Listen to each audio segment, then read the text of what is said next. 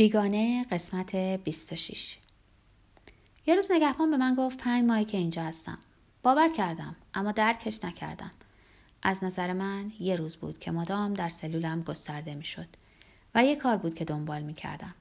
پس از رفتن نگهبان خودم رو در قابلمه آهنیم نگاه کردم. به نظرم اومد که صورتم جدی باقی میمونه. حتی وقتی سعی کردم به اون لبخند بزنم. اونو جلوی صورتم تکون دادم. لبخند زدم. اما او همون حالت جدی و غمگین رو حفظ کرده بود. روز تمام شده بود و ساعتی رسیده بود که دیگه نمی‌خوام حرفشو بزنم.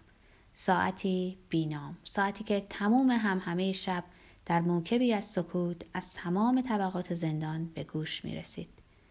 به نورگیر سقف نزدیک شدم و در آخرین روشنایی یه بار دیگه تصویرم رو نگاه کردم. هنوز جدی بود و چه عجیب بود.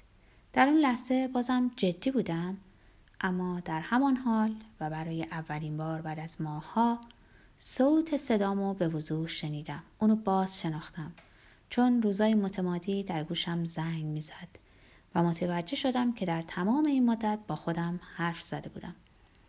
به یاد حرف پرستار هنگام تدفین مادرم افتادم.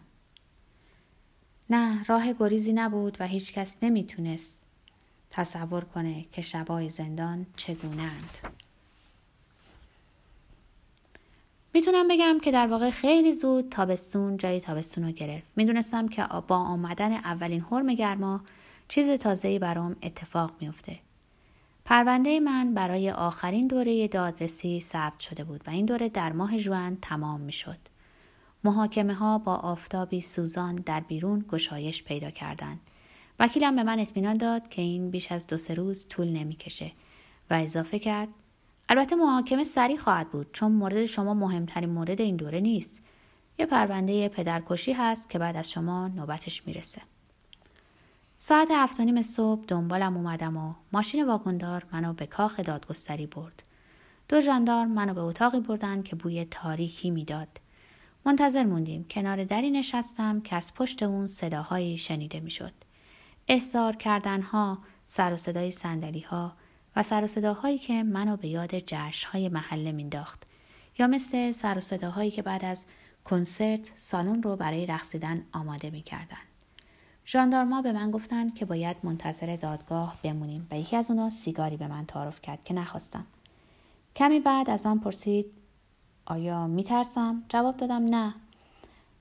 حتی از جهتی دیدن یک دادگاه برام جالب بود. هرگز در زندگیم چنین فرصتی دست نداده بود.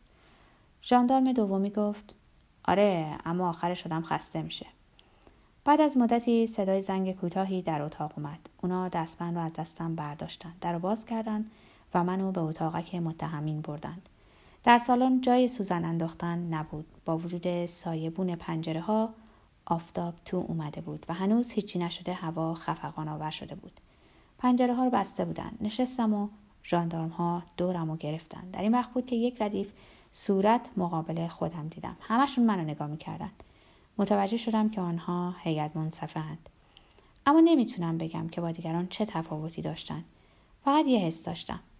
مقابل نیمکت یک تراموای هستم و تمام مسافران ناشناس تازه وارد رو میپاییدن تا حرکات مسخرش رو ببینن. می‌دونستم که این یه فکر پرته چون در اینجا کسی دنبال حرکات مسخره نیست بلکه دنبال جرمه. به حال تفاوت زیاد نبود. حال این فکری بود که به سرم زده بود.